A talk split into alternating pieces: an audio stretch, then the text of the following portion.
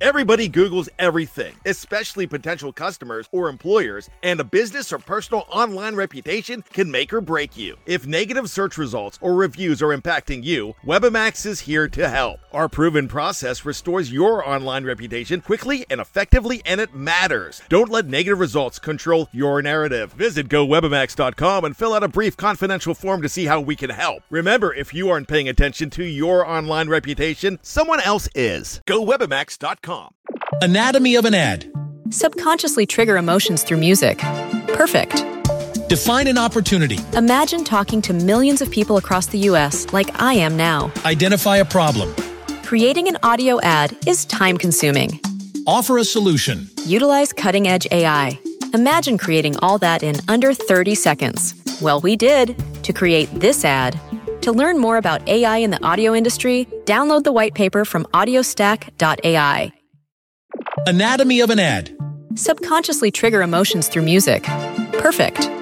Define an opportunity. Imagine talking to millions of people across the U.S. like I am now. Identify a problem. Creating an audio ad is time consuming. Offer a solution. Utilize cutting edge AI. Imagine creating all that in under 30 seconds. Well, we did to create this ad. To learn more about AI in the audio industry, download the white paper from audiostack.ai. Anatomy of an ad. Subconsciously trigger emotions through music. Perfect. Define an opportunity. Imagine talking to millions of people across the U.S. like I am now. Identify a problem. Creating an audio ad is time consuming. Offer a solution. Utilize cutting edge AI. Imagine creating all that in under 30 seconds. Well, we did to create this ad. To learn more about AI in the audio industry, download the white paper from audiostack.ai. I do not understand this football name in America. How how many of kicks is there in the football game? Six kicks? I'm going to say it once and hopefully I'm wrong, but it's a disaster waiting to happen. I love all of those things with the piggy skin and the men running around. So much screams and then a toss and then everyone is in a large, large hill. A star is born in the NFL. I like the moxie, but I, more importantly, I like the poise and the noise. Oh, what are you doing? You gotta be taping me. It's Jonathan Elway. He was so sassy and cool. And hey, guys, I'm a cowboy. Bang, bang, sling, sling, toss, toss. I'm going to lose all the time. And then I win. And then he leaves as he wins. You cannot beat this. From Munich, Germany, the Broncos and Bratwurst podcast with Kevin Gillikin. Yes, I'm Kevin Gillikin, born and raised in Denver, Colorado, lifelong Broncos fan. I recently moved to Munich, Germany, but as they say, distance makes the heart grow fonder, and so I still love him and love talking about him, even though it's from across the pond. These are the best of days. These are the worst of days. Welcome in, Broncos fans. Interesting week. Um, obviously, coming off another extremely disappointing loss, a couple other bad pieces of news this week, and a matchup that should all very much be in favor of the Denver Broncos coming up this Sunday against the Detroit Lions, who are more banged up and much, much worse than our boys in orange and blue. The Broncos are also going to be in their color, what do they call it, the color splash uniforms or color rush uniforms. They look pretty dope. I'm excited for that. I'm going to be watching with a good friend of mine here in Germany. Going to stay up and, and drink beer and eat junk, and it's going to be awesome. And I think that next week, or this week, I should say, against Detroit is going to be a good game. We'll talk about that in the last segment. The last segment is going to be the optimistic segment. The middle segment as always, goes to the skipper dude, and he's kind of a mix. He's going to tell you what he likes and what he doesn't like about this team and them going forward in 2020. And he just might say that the Broncos almost have a better offense than the Chiefs, or more skill players on offense than the Chiefs. So definitely stick around for the skipper dude in that middle segment. It's a very good one as always. The first segment, I want to gripe a bit. There's a lot going on that that you know it's kind of makes me unhappy. Um, first of all, the loss to Kansas City is obviously not a fun one. It was one of those games that I really wanted to enjoy because I love snow games. It's not a game I thought they would win. I thought they would lose, but I thought that they would be close. I thought that they would keep it within 10, and yeah, that didn't happen. We clearly saw that Kansas City is far, far and away a much better team than the Broncos, and that was a little demoralizing. Um, the fact that Mahomes is a better quarterback than Lock is not surprising. The dude was the MVP last year, so that's okay. But I did expect to see more. I expected the defense to show up more than they did. The scheme was clearly, clearly Fangio and Scangarello and the entire coaching staff was out schemed by Andy Reid and his staff, which it's just uh, what is it? Eight losses in a row now to Kansas City. I mean, it starts to get annoying because, as we all know, Kansas City fans are the worst, the most annoying, insufferable little, you know, blankety blanks. And I know that as Denver fans, we're sick of losing. We're sick of losing seasons. But I think more than anything, for me at least, I'm sick of losing to the Kansas City Chiefs. And the Broncos have got to take that next step. And you heard from from Courtland Sutton, Von Miller, this extreme negative reaction to the loss, and more so than they've had all year. And I think part of it's because it's a rivalry. I mean, Courtland Sutton was like, dude, I hate Kansas City. I love that about Courtland Sutton. Seriously, I love this guy. This is, he is one of my favorite players in the NFL. Even if he wasn't playing for the Broncos, he just he plays the right way. He says the right things. The dude's a leader. He's vocal and he's nasty, man. I mean, this guy just he, you can see it in his eyes that he's he's got that nasty in him, and I think that that competitive drive that is going to make him great. I, I really I really believe this Broncos offense has two players on it, maybe three players on it that could be great. And we'll talk about that again in the third segment, who I think the two or possibly three players Eh, may, we'll say maybe even four, maybe even four. I'm getting more and more optimistic as we go. But anyway, we're going to save the optimism for the third segment. First of all, you know, the loss is the loss is a loss, whatever. I mean, eventually you get over it. Better team. That's not even what I was really upset about this week. Obviously, a lot of the news came out from from Von Miller, kind of freaking out a little bit after the game. You know, really down about it, saying you know it's not something we can handle anymore. We're we're not happy about it, and it's like, yeah, good. I mean, it sounds good. I mean, the, Miller hasn't been as good this year as he's been in the past. And I know there are a lot of people out there defending Von Miller, but it's just true. I mean, look, I'm a big Von Miller fan. I, I, I, will always be a big Von Miller fan. The dude won us a Super Bowl. He's a Super Bowl MVP, for goodness sake. But he hasn't been as good. Look at the stats, and, and my eye test says he hasn't been as good. He's not been terrible. He's been okay. He's gotten some bad breaks, but he hasn't performed like he should. And so part of his dismay is on himself, and I'm sure he feels the same way. He's disappointed about the team, he's disappointed about his performance, and he knows it. It's like Chris Harris Jr. came out and said he doesn't deserve to go to the Pro Bowl, saying that about himself. Chris Harris Jr. said that about himself. And I think that's the kind of guy you need on your team. You need someone who says, hey, look, yeah, you know, I haven't been great. I've been okay. I've been good but there have been some games where I haven't been very good. Chris Harris Jr. said it, and I'll say it. He's had some bad games. He's had some bad plays. And this this excessive defense of the players gets a little old. I love these guys. Doesn't mean I can't criticize them. Doesn't mean I can't say, yeah, you know, Von Miller, Chris Harris Jr., they haven't been Pro Bowl caliber like they have in the past. Tell me I'm wrong. Yeah, Von Miller's in the Pro Bowl, but that's just because of his name. I don't think he deserves it. I don't. Justin Simmons infinitely deserves it more than Von Miller. Not even close. Courtland Sutton deserves it more. And I guarantee you, Von Miller knows that.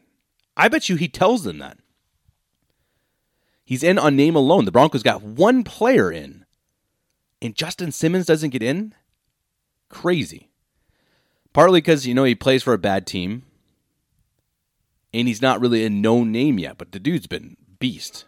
I just saw on Twitter, milehighreport.com, Justin Simmons has 84 tackles, 4 interceptions, 14 passes defensed. Earl Thomas, 45 tackles, 2 interceptions, 4 passes defensed. Almost half the stats, like half. Like he, he's half as good as Justin Simmons, guys.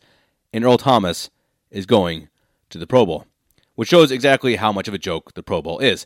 Von Miller's going, Justin Simmons isn't. It's a joke. It's it's just a name thing. I mean, it, you know, I'm glad Von Miller gets to go. I mean, the guy's going to be a Hall of Famer, of course. You know, and, and his name alone deserves it, and, and that's okay. But if that's going to be the case, and if it's only names and, and big markets that can vote in guys, it just I don't know. Maybe we got to stop putting so much into it. I mean, it's like it's like you know, eventually these votings are they're all you know they're subjective, and, and they come down to look, look Bill Belichick and whoever these other guys are voting the top 100. Not a single Bronco has gotten in, not one. Shannon Sharpe wasn't one of the top tight ends. Are you kidding me? He, he's getting passed by Mike Ditka and guys who don't even have the tenth of the stats that Shannon Sharpe has. So eventually, it's like okay, either yeah, there's some sort of you know hatred of the Denver Broncos, or it's really just because there is an East Coast West Coast bias, and that's true. So who cares? I don't care if Bill Belichick votes Mike Ditka over Shannon Sharpe. Shannon Sharpe was a better player, period. Yeah, sure, he's not on this list. Neither is a single Denver Bronco. John Elway probably won't be either. But eventually it gets under my skin. You know, the Broncos players don't make the Pro Bowl. They don't make the uh, top 100. Rockies players don't get voted into the Hall of Fame, though hopefully this year Larry Walker finally does. It gets old. It gets really old. And now, on top of all this bad news, Kareem Jackson, who's been my favorite Bronco to watch this year, a guy that I really wanted to come to Denver, a guy who they got, has been fantastic, possibly even a Pro Bowl caliber player as well. And now he's out for the last two games because a, a DUI. And that that kind of stuff just drives me crazy. You know, I I, I give Kansas City and their players a really hard time, partly because they like bringing in players who are just garbage human beings. Tell me I'm wrong. They've got a history of it. Like Cleveland now, it seems. And I won't back off from that standpoint. Now, I'm not saying Kareem Jackson is a gar- garbage human being. He didn't beat up anybody. He didn't do anything terrible like that. But it's such a bad decision. It's like, come on, man. He's he's in what is he? 30 something, 32, 33. He's a veteran leader on the team. He's a funny dude. I love his Twitter. The the KJack TV is hilarious. I like the guy. What are you doing drinking and driving, man? I mean, you're making millions of dollars. It's such a bad decision. I know we've talked about it before. I know no one cares what I had to think about it. But that drives me nuts. That's exactly the type of thing you can't have in a locker room, especially from one of your leaders. Now, this happened back in September. But it's just, ah, man, I don't know. What are you doing? I mean, especially if this was during, I think it was right before the season. Maybe it was during the season, the first couple weeks. I remember it was it was in September at some point. I mean, what kind of decision making do you have to have to put yourself in your team? And this is secondary, but but just think about this. I mean, again, you know, you're joining a new team. They're looking at you as as a veteran leader. First, of, I mean, what, what's your decision making going and drinking and driving and putting yourself and the team in that position? That's second of all. First of all, you could kill someone. Guys, girls, anyone listening to this podcast, and I'm not going to say I, I, I did it once. I'll, I'll say it right now. I drank too much and I drove once, so I understand the decision making and the bad decision making, but it, it haunts me. Fortunately, nothing happened. Terrible decision, unbelievably terrible decision. I could have killed someone. I could have killed myself. Don't do it. If you're an NFL player, if you're watching NFL from your couch, it doesn't matter. Don't drink and drive. Just don't do it. I mean, especially if you're making millions of dollars. What are you doing? They I know they have like shuttle services.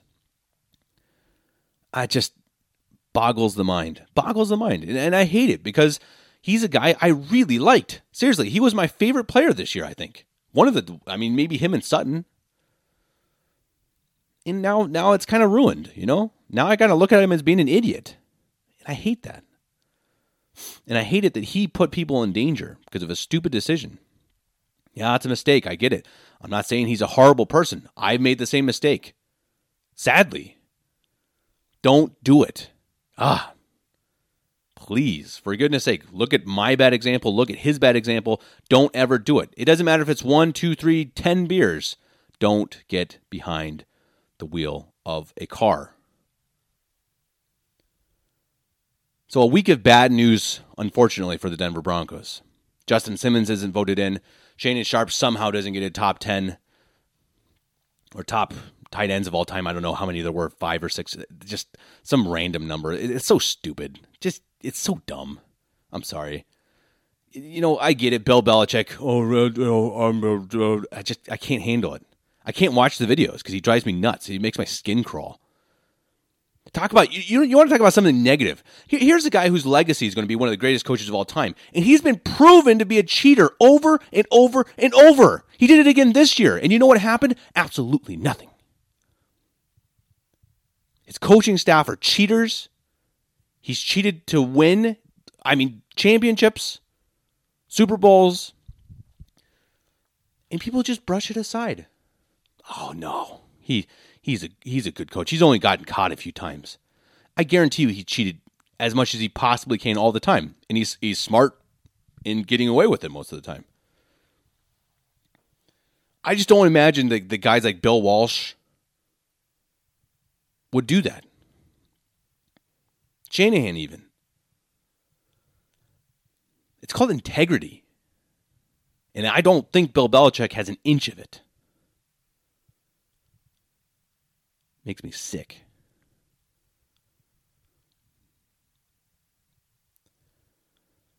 Anyway, we've got more optimistic stuff coming. I just had to vent a little bit because this week has been a tough one for Broncos fans, an annoying one, a frustrating one. I know we're not going to win this year. That's okay. The Kansas City loss, that's, you know, it's hard to deal because they're our, you know, rivals and I hate them. But they're a better team. Broncos are trending upwards. I do believe that. But just all these things combined, Jackson, you know, out with a DUI, Simmons not getting in, Shannon Sharpe somehow not being voted in. It, it, it just Bill Belichick getting revered. He's he's getting these he's getting to vote on these players. Why? Why? Tell me why. Yeah, he's a smart guy. He's a genius. He knows how to cheat really, really well. Give it a rest. Okay, up next, Skipper Dude. He's going to be a little more optimistic than I am. And then the final segment, I'll talk about this upcoming week against Detroit and why I think there's a reason that this week could be a whole heck of a lot of fun. After this quick break. Anatomy of an ad. Subconsciously trigger emotions through music. Perfect. Define an opportunity. Imagine talking to millions of people across the U.S. like I am now. Identify a problem. Creating an audio ad is time consuming. Offer a solution. Utilize cutting edge AI. Imagine creating all that in under 30 seconds. Well, we did to create this ad. To learn more about AI in the audio industry, download the white paper from audiostack.ai. Anatomy of an ad. Subconsciously trigger emotions through music. Perfect. Define an opportunity. Imagine talking to millions of people across the U.S. like I am now. Identify a problem. Creating an audio ad is time consuming. Offer a solution. Utilize cutting edge AI. Imagine creating all that in under 30 seconds. Well, we did to create this ad. To learn more about AI in the audio industry, download the white paper from audiostack.ai.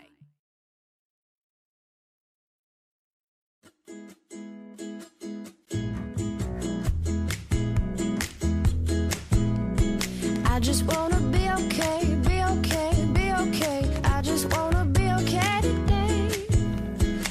Thanks as always, Kevin. So today, I had originally planned a rather lengthy piece on the seven things that the Broncos can do this offseason to maximize their investment in Drew Lock. But I think I'm going to push that segment off for a week or two because, guys, I got captivated this week by the Von Miller interview this last weekend. Now, following the Chiefs game, Von had quite a few things to say, but this was kind of his money line. He said, It's hard because I really don't even know what to say. I don't know how we got to this point. I don't know how we win like this. I really don't. It's tough being where we're at. It's tough being 30 years old and going on or going out there with whatever issues I'm dealing with and still coming up so short. It's tough playing nine years with Chris Harris and dealing with these last couple of years, especially with the standard that we have whenever we came into the league.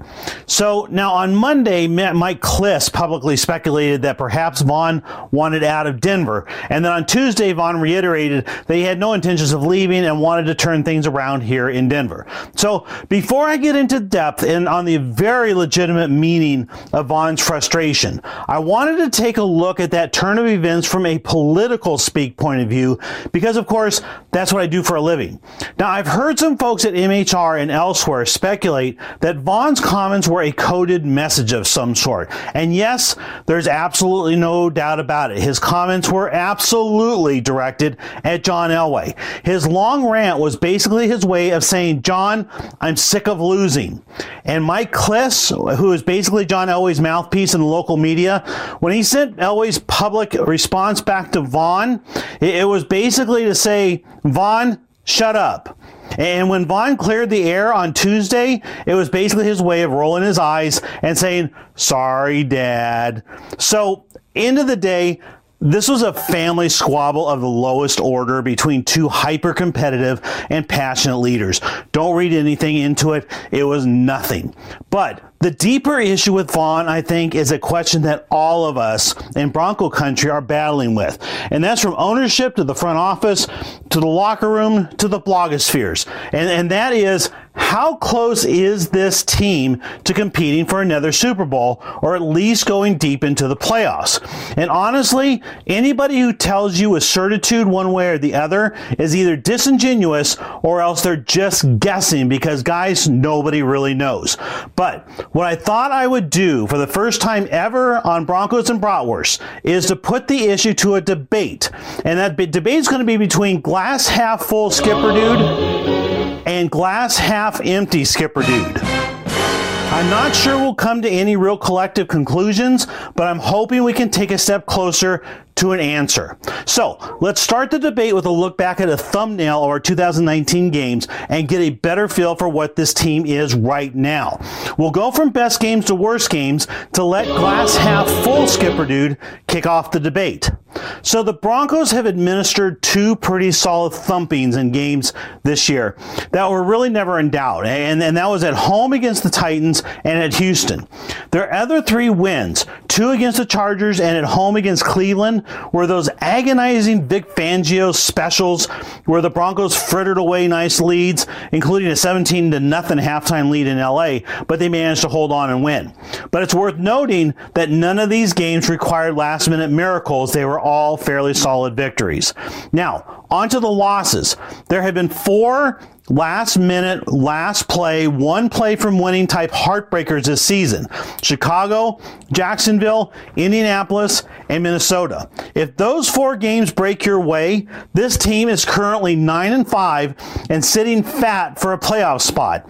Even if you'd manage to split those four games, you're 7 and 7 with two very winnable home games to close out and you're still in the playoff hunt.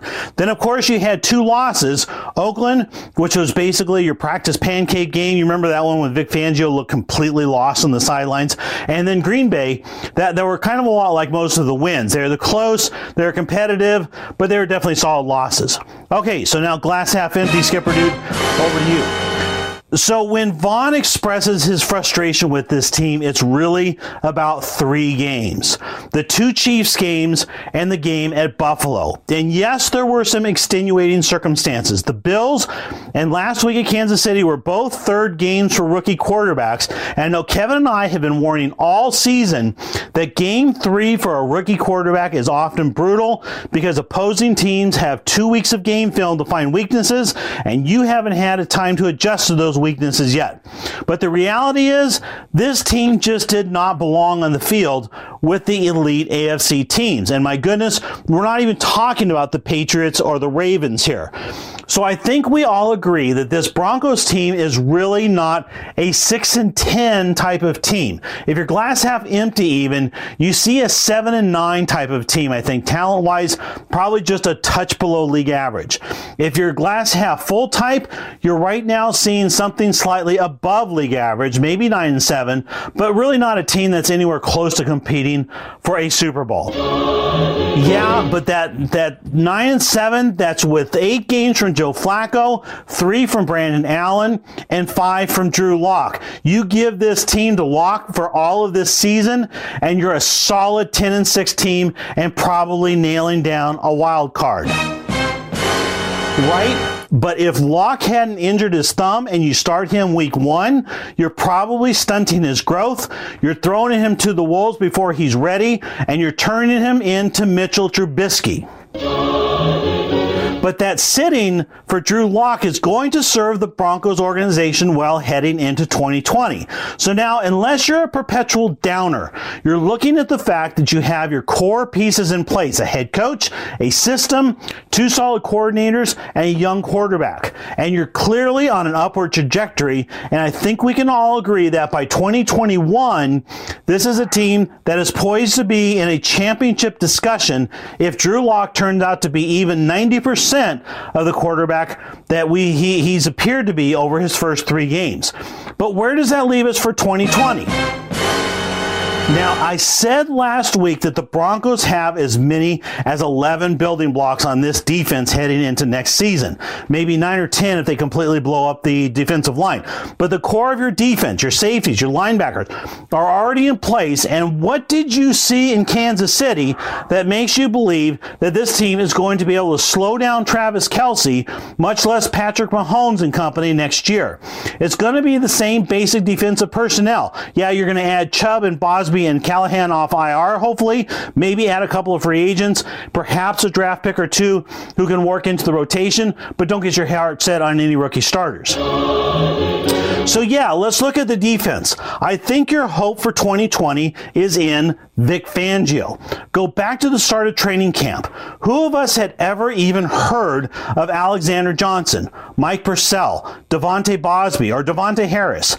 Vic Fangio has a gift that is similar to Bill Belichick, and then he can take guys who may not be big draft picks or big free agents and who don't work in other systems and make them work in this scheme.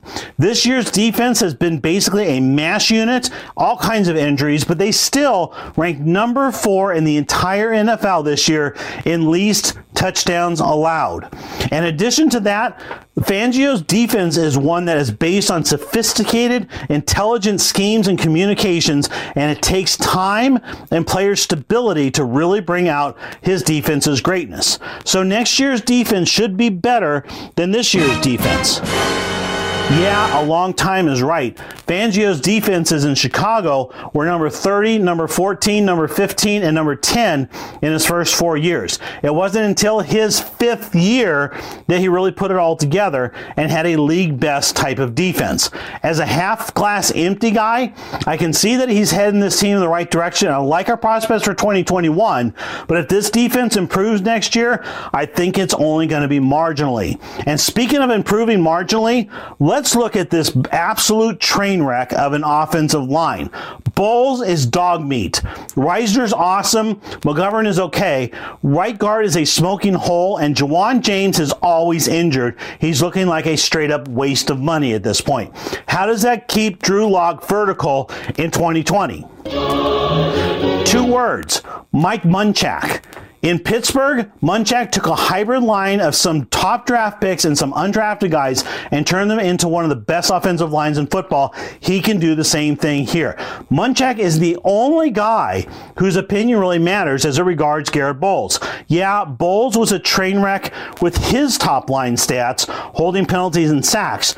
But when you start digging a little deeper into the more advanced metrics, he's really something closer to a league average type left tackle who is still playing on his rookie contract. He's not likely to be a strength of this offense, but he may be functional and he is relatively cheap. Listen, if Munchak thinks that Bolles is coachable and that another offseason of working with him is going to make things click, then we need to go with what Mike Munchak says. If he thinks Bolles is uncoachable, then he'll see to it that Elway and company go another direction during the offseason and Bolles will be gone. Okay, Drew Lock, sophomore slump. Teams are going to fear him out next year, and he's going to need a year to muscle through that, and he's going to struggle. Think Jared Goff, think Baker Mayfield. I mean, even Patrick Mahomes is not the same guy he was last year. Lock's footwork is a mess even after a year learning under Rich Scangarello, and if he doesn't clean that up, he's going to be an interception machine by next year. I mean, I like this offense heading into 2020 better than I like the Joe Flacco offense to start 2019, but good enough to go deep into the playoffs? Sorry, I'm not seeing it. I'm going to take some comfort in what I saw in Houston a couple of weeks ago. I don't see why that can't be a preview of things to come. You know what makes Patrick Mahomes great? Yeah, Patrick Mahomes is definitely part of it, a big part of it. But what makes him great is Andy Reid, who is an offensive mastermind. Eric Bieniemy, Tyreek Hill, Sammy Watkins, Travis Kelce. It's a holistic deal. It takes a village. And I'll tell you this much. If the Broncos can land another 1B type of wide receiver to Courtland Sutton's 1A, maybe a CeeDee Lamb or a Laviska Shenault type of a guy, then I'll honestly take the Broncos skill players on offense over the Chiefs. That's a bold statement, I know. But I'm seeing Noah Fant taking a step into the Kelce strata of tight ends next year. Sutton is better than Watkins, and the Chiefs don't have anything resembling Phillip Lindsay or Royce Freeman. You add that to the artistry we saw from Rich Scangarello in this Houston game, good coaching that you know you're going to get from Mike Munchak, and I'm convinced that this team can be a legitimate 11 and 5, if not even a 12 and 4 type of team in 2020. Okay, so there you have it.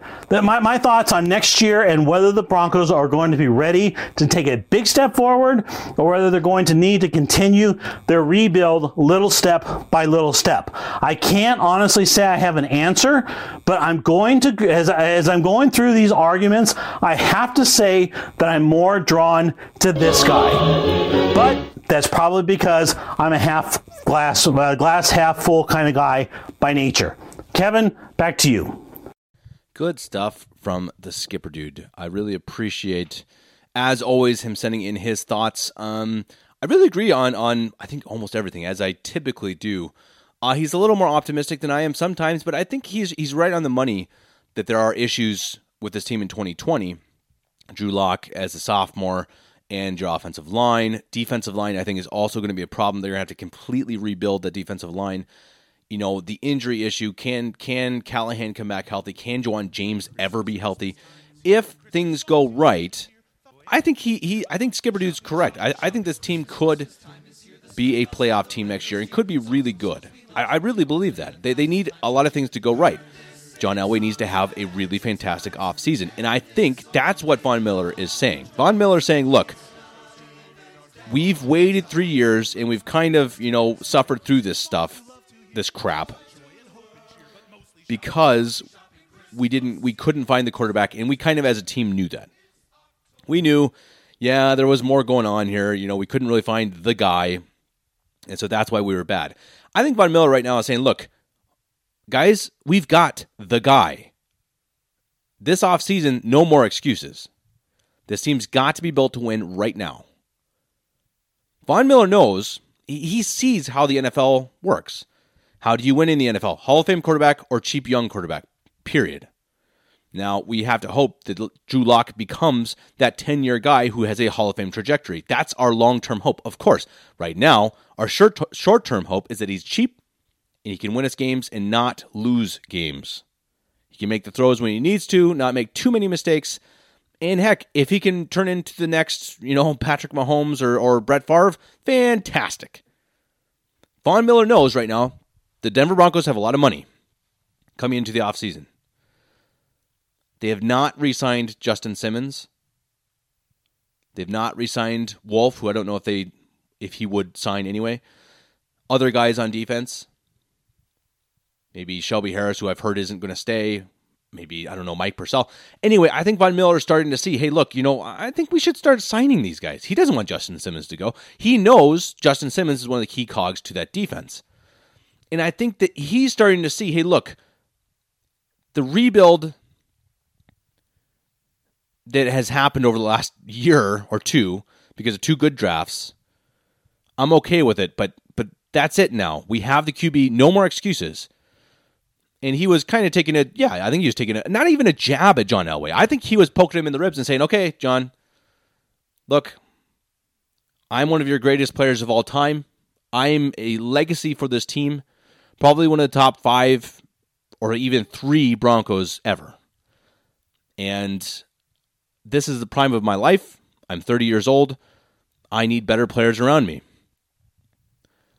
And I think that he sees, Von Miller, that is, that he sees they've got a good coaching staff. They got good schemes, decent schemes at least. And now they get the quarterback. So this is it.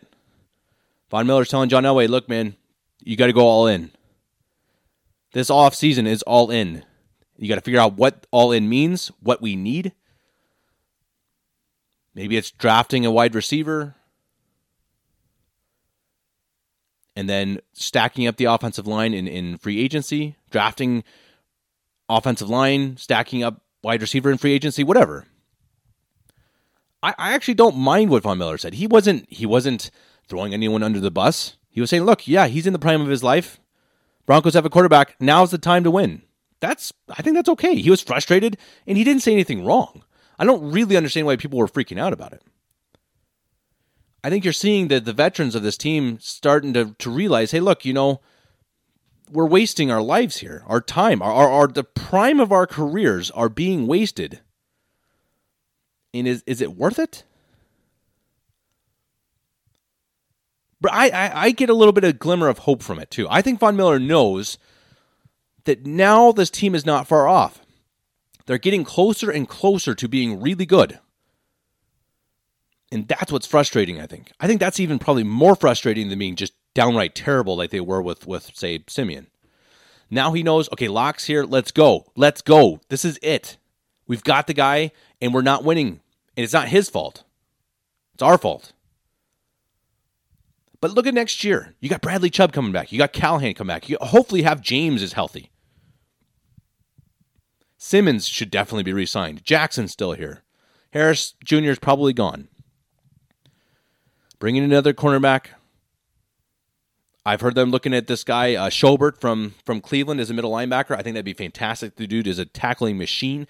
You put Schobert next to, um, I was gonna say Marshall, uh, the T Rex. Jeez, what's his name? Ah, um, my apologies. The the the dinosaur. Um, and I think you got a really good middle linebacking core. You got Chubb, you got Miller. I think a couple of these young guys have been decent, shown that they they could have a future on the team. You're going to really need to rebuild that defensive line, though, In offensive line in the trenches. This is what's the issue, and I think that's part of also Von Miller's. I think that's what he's frustrated about.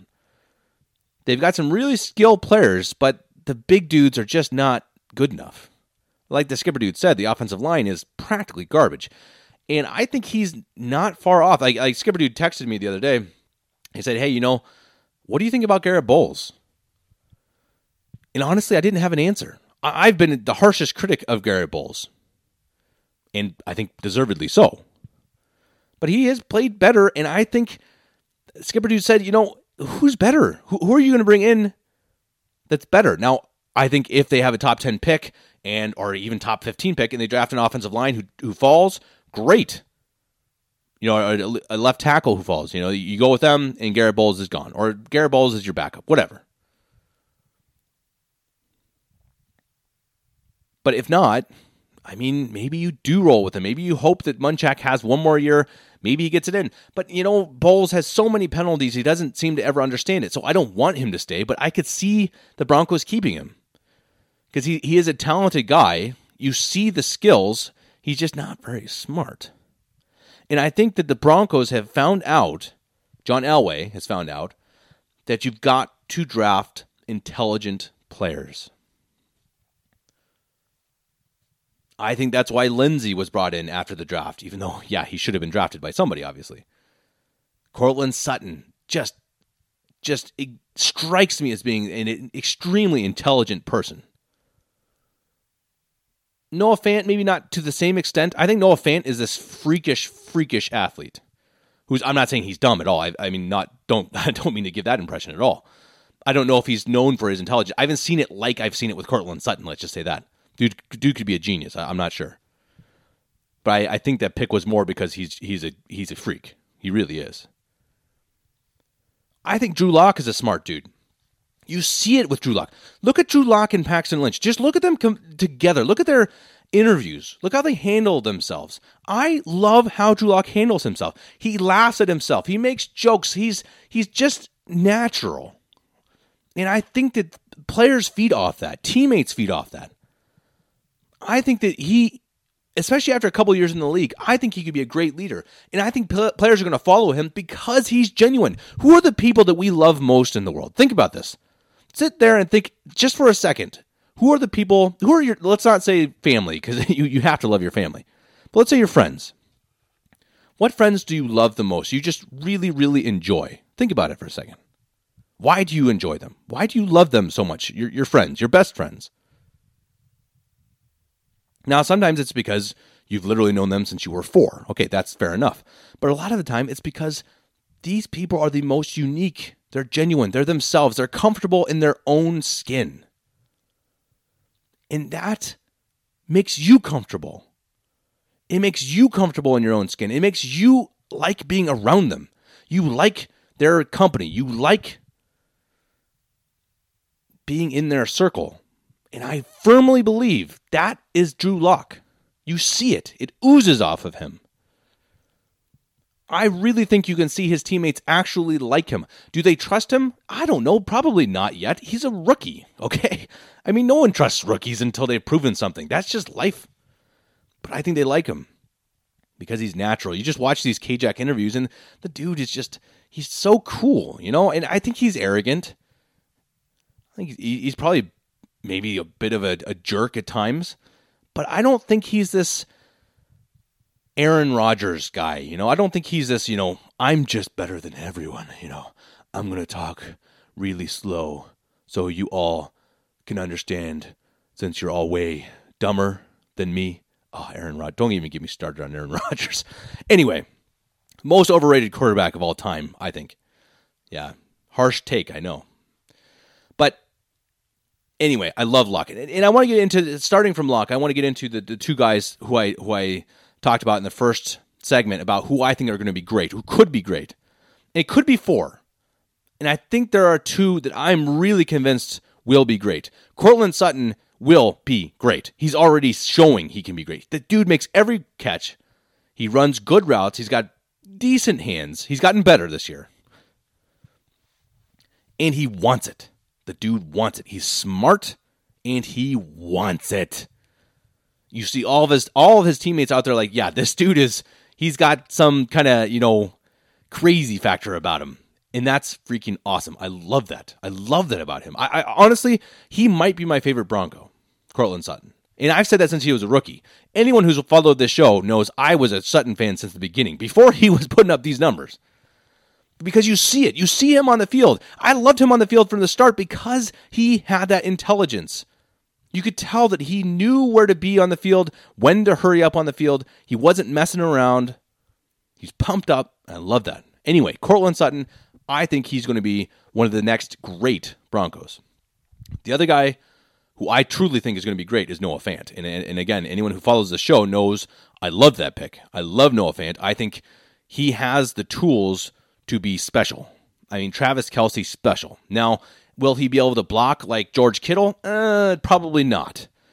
Will he be as good as George Kittle? I don't know. George Kittle is is awesome. I mean, I, I love George Kittle. The guy is he's another guy. Just he's a freak. He's freakishly athletic and strong, and he's nasty. You watch this guy block. The dude is nasty. I mean, I would take I would take 50 George Kittles on my team any day of the week. So I don't know if he's going to be George Kittle, but I f- truly think that Noah Fant will be one of the top three tight ends in his first three years. And I've said that since he was drafted. I can go back and find the audio if you'd like. He just has it. You know, if he if he can control, if he can be tough, if Noah Fant can can spend some time with Sutton and get that nastiness, the sky is the limit for Noah Fant. Now, the other two I think could be. I think Dalton Risner could be, partly because of his mentality, and he's a talented dude. I think he could be great. It's hard to say. I, I'm not. I, I'm not an offensive line guy. I've seen some good plays from him. I've seen some bad plays from him. If they put other guys around him who can actually block, I think he could be a guy you, you actually build an offensive around an offense around, especially like these zone blocking schemes where he pulls out, you know, and, and runs around the corner or whatever. I think he could be amazing. They just got to put a little more help around him. Um, the the fourth guy, the fourth guy, I think. Sorry, the fourth guy could be Drew Lock. Very early.